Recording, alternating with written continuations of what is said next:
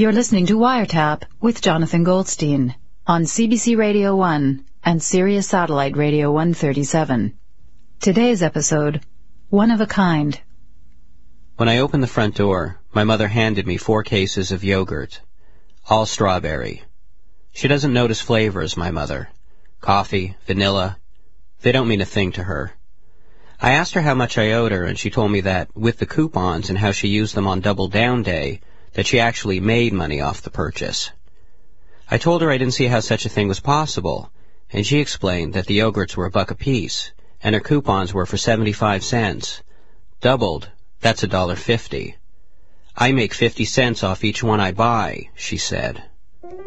She was excited today, because she had a project for the two of us, a defective shirt that needed exchanging. She got it from a clothing store near my house that's been around for decades. When I was a kid, my mother would bring me there to try on bell-bottoms, making me undress right in the aisles. What's wrong with the shirt? I asked. It's missing a sleeve, she said. How can I let your father leave the house like that? No way. It should be said that my father has left the house in far worse. Green corduroy vests, t-shirts advertising aquarium supplies, ties intended for novelty use only. If it were handed to him as he was getting out of a shower, I'm sure my father would figure out a way to wear a bridge chair. I asked how a missing sleeve might have escaped her notice during the purchase. She didn't remember. She bought it a long time ago. How long ago, I asked. She didn't really get the question. Life for my mother wasn't exactly a chronological unraveling. She looked at the bag and thought for a moment. Five years, she said.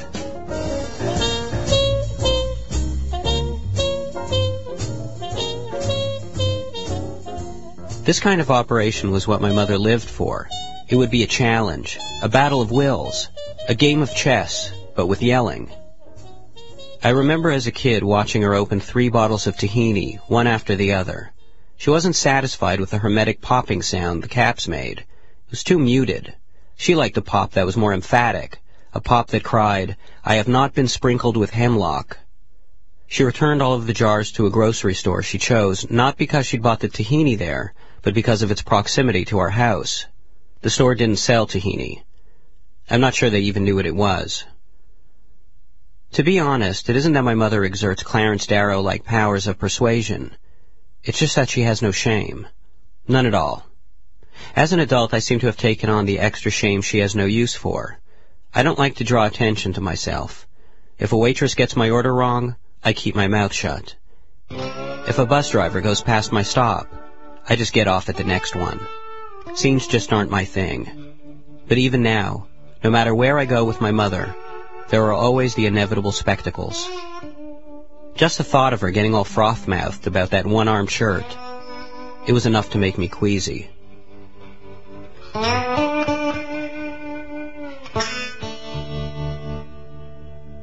At the store, my mother went to the cash register and pulled the article of clothing out of the crumpled plastic bag.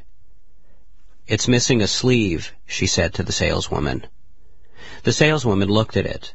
Then she held it up and turned it around. It doesn't have sleeves, the saleswoman said. It's a poncho. A poncho?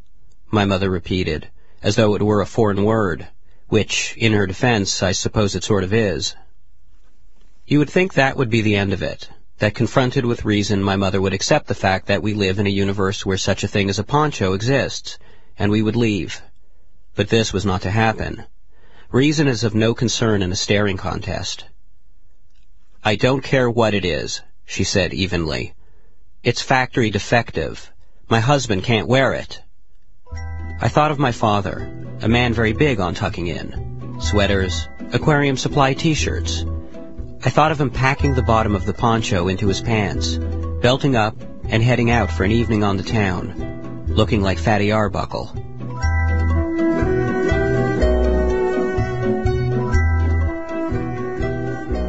The saleswoman refused to give the money back, so my mother asked her to get the manager. She disappeared behind a row of suit jackets, and as we waited for her return, I remained by my mother's side, Standing there in this way, I later realized I had developed as a kid. It was a posture that was meant to convey filial loyalty peppered with a touch of what Vietnam vets call the thousand-yard stare. In the back room, I imagined the saleswoman conferring with the manager, a bedraggled, shiny-jowled man, as he stared at my mother through a security cam, watching with a look of recognition that quickly turned to panic. When the saleswoman returned, she immediately started offering store credit. That was a mistake.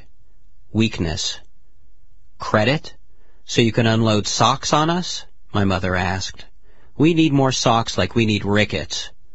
Desperate to defuse the situation, I grabbed a baseball cap off a nearby shelf and handed it to my mother. Reluctantly, she got it for me with her credit. Lucky for you, my boy needs a hat, she said. Walk around in it. Make sure it isn't too tight around the temples. As we left the store together, my new cap on my head, I felt about ten years old. I'll hold on to the receipt, my mother said. Just in case.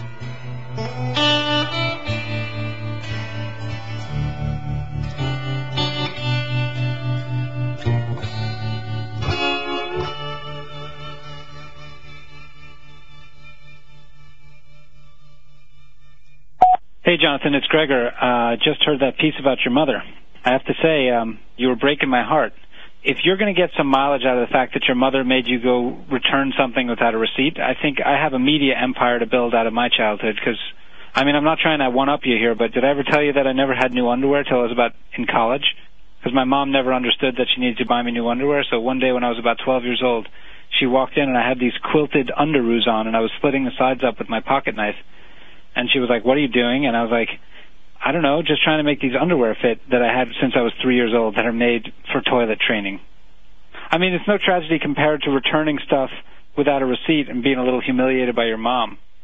Give me a call one of these days. We'll have breakfast.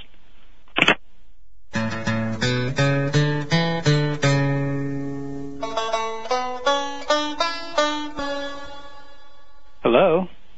Hey, Gregor? Really? Gregor? You don't say. Hello? I'm just kidding. I'm not home, but leave a message and I'll call you back. Oh, God. Hey, Gregor, uh, that's that's a that's a funny outgoing message. Um, well, thank you. Thanks for your message. Um, I, I didn't realize this was a duel that I was getting into, but uh, but it looks like the gauntlet's been thrown. So, um, okay, hotshot, here we go. How about this? When I was seven, my mother once yelled at me for buying her a box of chocolates for Valentine's Day because I bought them on Valentine's Day and, and not the day after when they were 50% off. Actually yelled in my seven-year-old face for buying her chocolates. There, you know, there's something for you to chew on. You call me back. Jonathan, what happened to you? You bought the wrong chocolates? How about this one? My mother has 27, that's two seven, turnip seeders. You know what a turnip seeder is? A thing for seeding turnips. She has 27 turnip seeders hanging on the wall. That's why I don't have my own bedroom. I had to sleep in my brother's room because she had 27 turnip seeders. How's that for a sad story? We'll put that on the radio. Your mother sounds like Mary Poppins. Here's a little reality check for you, Gregor, okay? My mother used to make me take off my pants when I was buying shoes. I had to try on shoes in my underwear to make sure that the shoes fit right. To this day, I have no idea why she insisted on this, okay? But I did it. I listened to her. And do you know what that was like? You know, stand there with leather dress shoes on? Or winter boots, half naked in the aisles of a shoe store? That's how we did things in my hood. Call me back. You know, you know what this reminds me of? You remember when Khrushchev met Kennedy? It was like a boy meeting a man. I mean, come on. Do you really want to get into this with me? I was just thinking about some other stories. They keep coming to me in the middle of the night. I'm getting night sweats thinking about all the things my mother did to me. It's a miracle I'm as sane as I am. Do you want to talk about how my mother covers up all the clocks with electrical tape so she doesn't get cancer from the digital clocks? You want to engage on whose mother is more insane and tortured them as a kid? Did I ever even tell you about the knippers and the cloppers? I don't think you want to go there, Jonathan. Call me. I introduced my first girlfriend in high school to my mother while she was sitting on the toilet. We walked through the door. She started screaming at us from the open bathroom door for us to come upstairs so she can meet her because she's heard so much about her. My first girlfriend, age of 16, okay? You try uh, having a normal life after something like that. You get back to me. Did I ever tell you about the time that my mom peed in the car? I'm not talking about in the bathroom with any 16 year old girlfriend. I mean, I was driving down the road in the car. And my mother said, I wouldn't want to go in one of those gas station things. And I was like, yeah, they're kind of awful, whatever, blah, blah, blah. And the next thing I knew, she climbed between the front seats into the back, and we had a cooler full of food and a cat dish. And she put the cat dish in the cooler and peed into the cat dish. And I'm not talking about this is when I was seven years old. I was driving the car. This was like about a month ago. And my mother's 75 years old, and she peed in the cat dish in the moving car. I mean, I'm telling you, stay away, my friend. You do not want to engage on this topic. Okay, you win. That's absolutely disgusting. You are the master, sir, and I bow my head. I'm glad you quit, Jonathan. I'm glad you quit because I'm just getting warmed up. Gregor? Did I tell you the story of how when we had a sparkler, we had to stand in the bathtub full of cold water in case the sparkler set the house on fire? Gregor? This was on the 4th of July. She used to take a, a hot water bottle and screw a hose onto it like I lived in the turn of the century. It was like her cure for when I had a fever.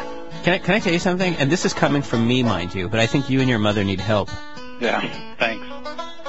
She'd fill me full of that hot water bottle until I was ready to explode. Okay, you win. How does that stack up with your returning, uh... You win. What would you rather have, a receipt from the wrong store or an enema? What is it?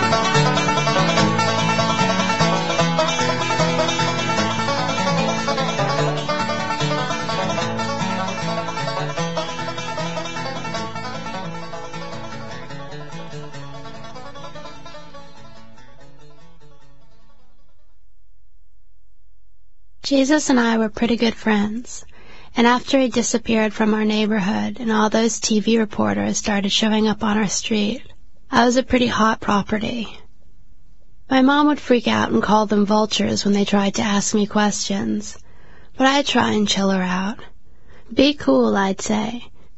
It wasn't just that I liked being on TV. I truly liked talking about Jesus. I still do, and to this day people are always asking me to tell them everything I know about him. Jesus and I were in grade six when we first met, and back then, not everyone was allowed to hang out with me. A part of the reason was the way I dressed. I was the only girl in class who had a pair of high heels, and for my birthday my mother bought me a ton of black bracelets with studs on them. Other people's parents said I looked like a whore, and they didn't want their kids to get my whore cooties or something. But my attitude has always been to just be who you got to be. A part of this way of thinking comes from me, but a good part of it also comes from the stuff that Jesus taught me. But more on that later.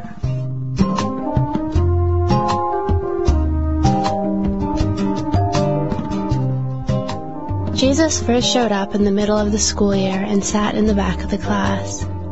On that first day, when our chemistry teacher put on this movie about molecules, Jesus held up his hands in front of the projector and made a shadow puppet of a dove. That's how I first noticed him. It was about a week later when everybody started to notice Jesus. In moral education, we had to give a presentation on a social concern, and Jesus did his on world hunger. He went up to the front of the classroom without a loose leaf paper or anything, and started going on about how there wasn't such a thing as world hunger, which, as well as being a downright weird thing to say, was also factually incorrect. We had all seen pictures of Ethiopia on the news, and those poor kids were definitely hungry. Jesus said that if God fed the sparrows and butterflies, then he would also feed humans. The teacher pointed out that a lot of animals had gone extinct because the environment hadn't provided for them. But Jesus shrugged and went back to his seat, so we just figured he was really stupid.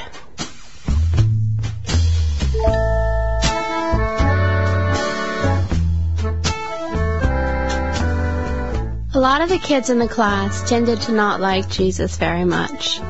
This, of course, was not helped by the fact that the teachers thought he was nuts. I know teachers aren't supposed to think stuff like that, but you just knew they were thinking it anyhow.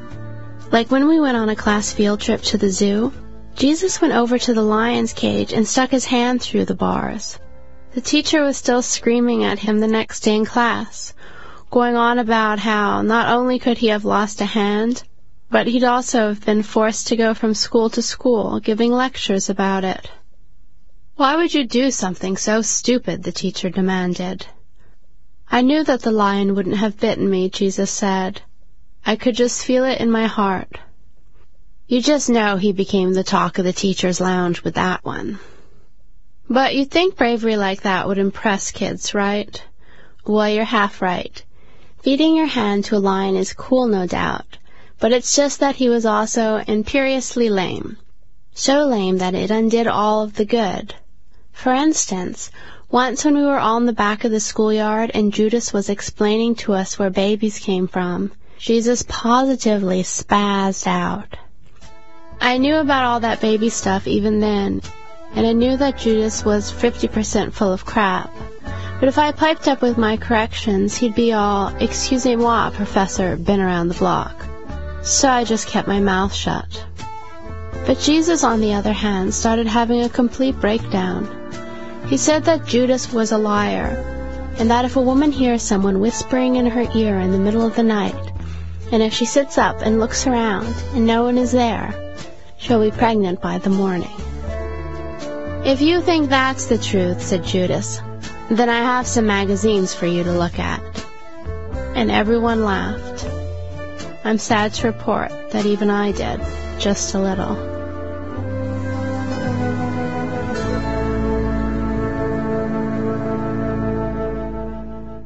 Since Jesus and I lived on the same block, we'd walk home from school together. One day, on our way home, he invited me over to his house to play with his Ouija board. I hadn't played with one of those since I was a kid. Ouija boards reminded me of my mom's creepy boyfriends, but since I didn't get a lot of invitations, I accepted.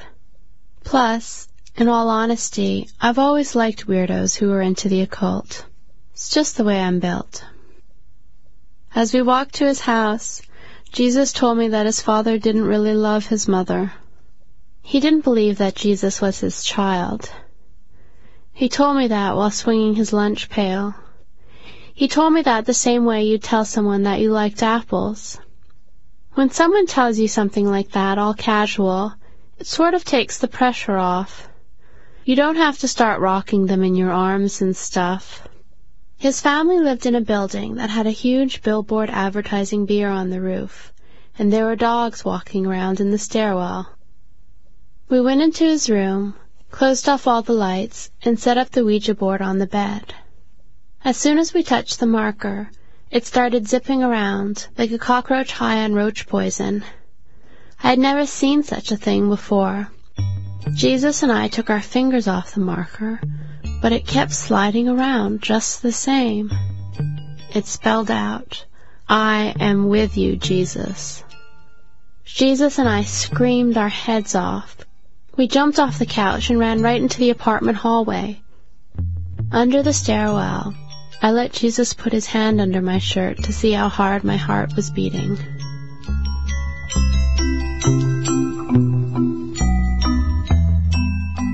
After that, things started getting weirder and weirder. Sitting in the cafeteria together one day, Jesus put his juice box down and turned to me. Tell me if this apple juice doesn't taste funny to you, he said. I took a swig. It tasted just like wine. I recognized it as wine because I'd had some at my cousin's wedding the year before. Why did your mother give you wine? I asked. I don't think she did, he answered. Word of the wine spread like wild. Pretty soon everyone in our class was lined up at our table asking for a sip. Jesus passed around his box, and everyone got some. When there was none left, we all sang this crazy fast version of Don't Worry, Be Happy. After that, everyone started letting Jesus hang out with them. And since I was his friend, I got to hang out with everybody too. A lot of boys in class took to following him around, anxious to see what he'd do next. The boys started calling themselves the Holy Ghosts. Jesus got mad and embarrassed when he heard about it though. He didn't think the gang should have a name. He didn't even think that they were a gang, although that's obviously what they were fast becoming.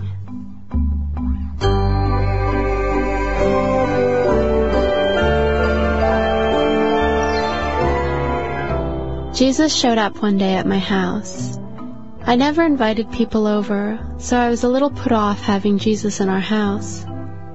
Once I had Judas over, and he said he found my apartment depressing. I like your place, Jesus said, leaning against the bedroom window pane. You have a great view from here, right out onto the record store. It probably helps you dream of music. We have the best neighborhood. Wouldn't you rather we lived in Westmount? I asked. Westmount was the fanciest neighborhood in the city, and my mother was always going on about how, if she won the lucky seven, she'd set fire to the building and move us there in a smoke cloud of glory. Being rich is stupid, he said. It's way better to have less. It makes you cooler. No one from a rich background can ever really be cool. He said all of this just the way he dropped the news about his dad. Very matter of fact. Maybe that was why I bought it. It seemed to just make sense. Like he was saying something that I had already thought myself, but had never actually gotten around to putting into complete sentences. Jesus' words made me feel like, no matter how much there was something deep down wrong with you, there really wasn't anything wrong with you at all. I was sitting on the side of my bed, listening and thinking, when Jesus remarked on the cut on my arm. I got it when I crashed into a telephone pole while running and looking into people's windows at the same time. Jesus held my arm and kissed it. And then, just like that, the cut turned into a scab. It was like in a dream where funny things happen and you just don't question them. It was then I had a brainstorm. Our washing machine hadn't been working for months, so I brought Jesus over to it, and it turned on. It still made the same old awful clanking sound, but still, it was working. I brought my mother over to see, and she tried to get Jesus to pick a lottery number for her, but he wouldn't do it. Finally, she gave up on getting it out of him, and just used the numbers in his birthday and she won $30.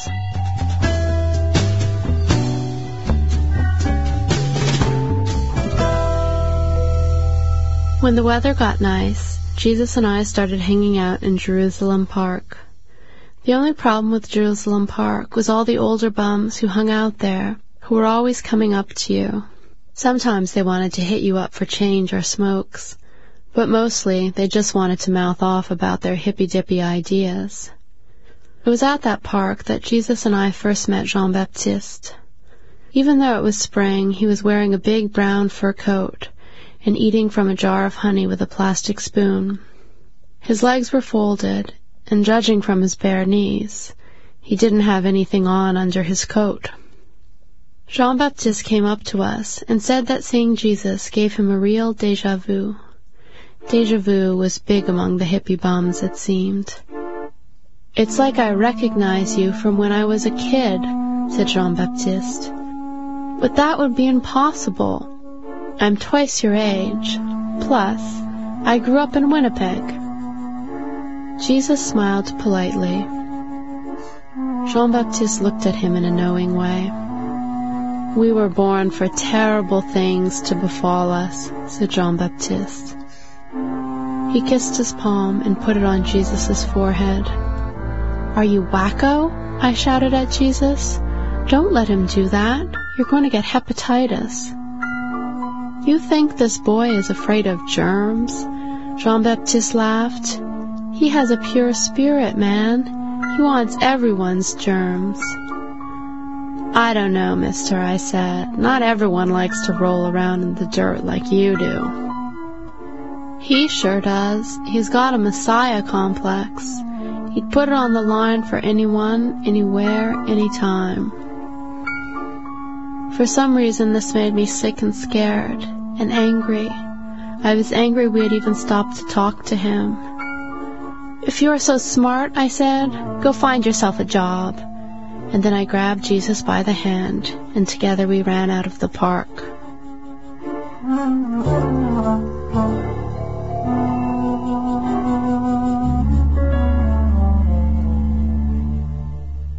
That was the last time I ever saw Jesus. He had karate lessons with Judas that night, and they were supposed to take the bus downtown together like they usually did. Except that night Judas never showed up. His mother gave him a lift and he figured Jesus would put two and two together and head downtown on his own once he saw he wasn't coming. But Jesus just stayed sitting on the bus bench waiting. Judas always said he really regretted that. The story went that Jesus was abducted, but nobody can really say for sure. The thing is, he would have been really easy to kidnap. Jesus trusted everyone. He probably walked right into the kidnapper's car without any hesitation. There were pictures of Jesus plastered to every telephone pole in the city, and practically the whole school had to be treated for post-traumatic stress syndrome. It seemed like no one could get the image of him walking into that kidnapper's car out of their heads. This one kid in our gang, Peter, said he saw Jesus in the park three days after he vanished, walking across the kiddie pool. But you couldn't believe what Peter said. He'd become totally obsessed with Jesus after the disappearance. Every composition he wrote in class was about him. The teacher said it was just his way of coping with the stress. I guess I was dealing with some serious stress of my own, because one day in art class, when the teacher told me that little girls who wore black tank tops didn't get into college, I stood up and yelled, What makes you so perfect? You've done too many lousy things yourself to be judging children. And the teacher got all red in the face when I said that, because he knew it was the truth. I knew that Jesus would have loved that one. It was the kind of thing that he would say, and it felt good to say it.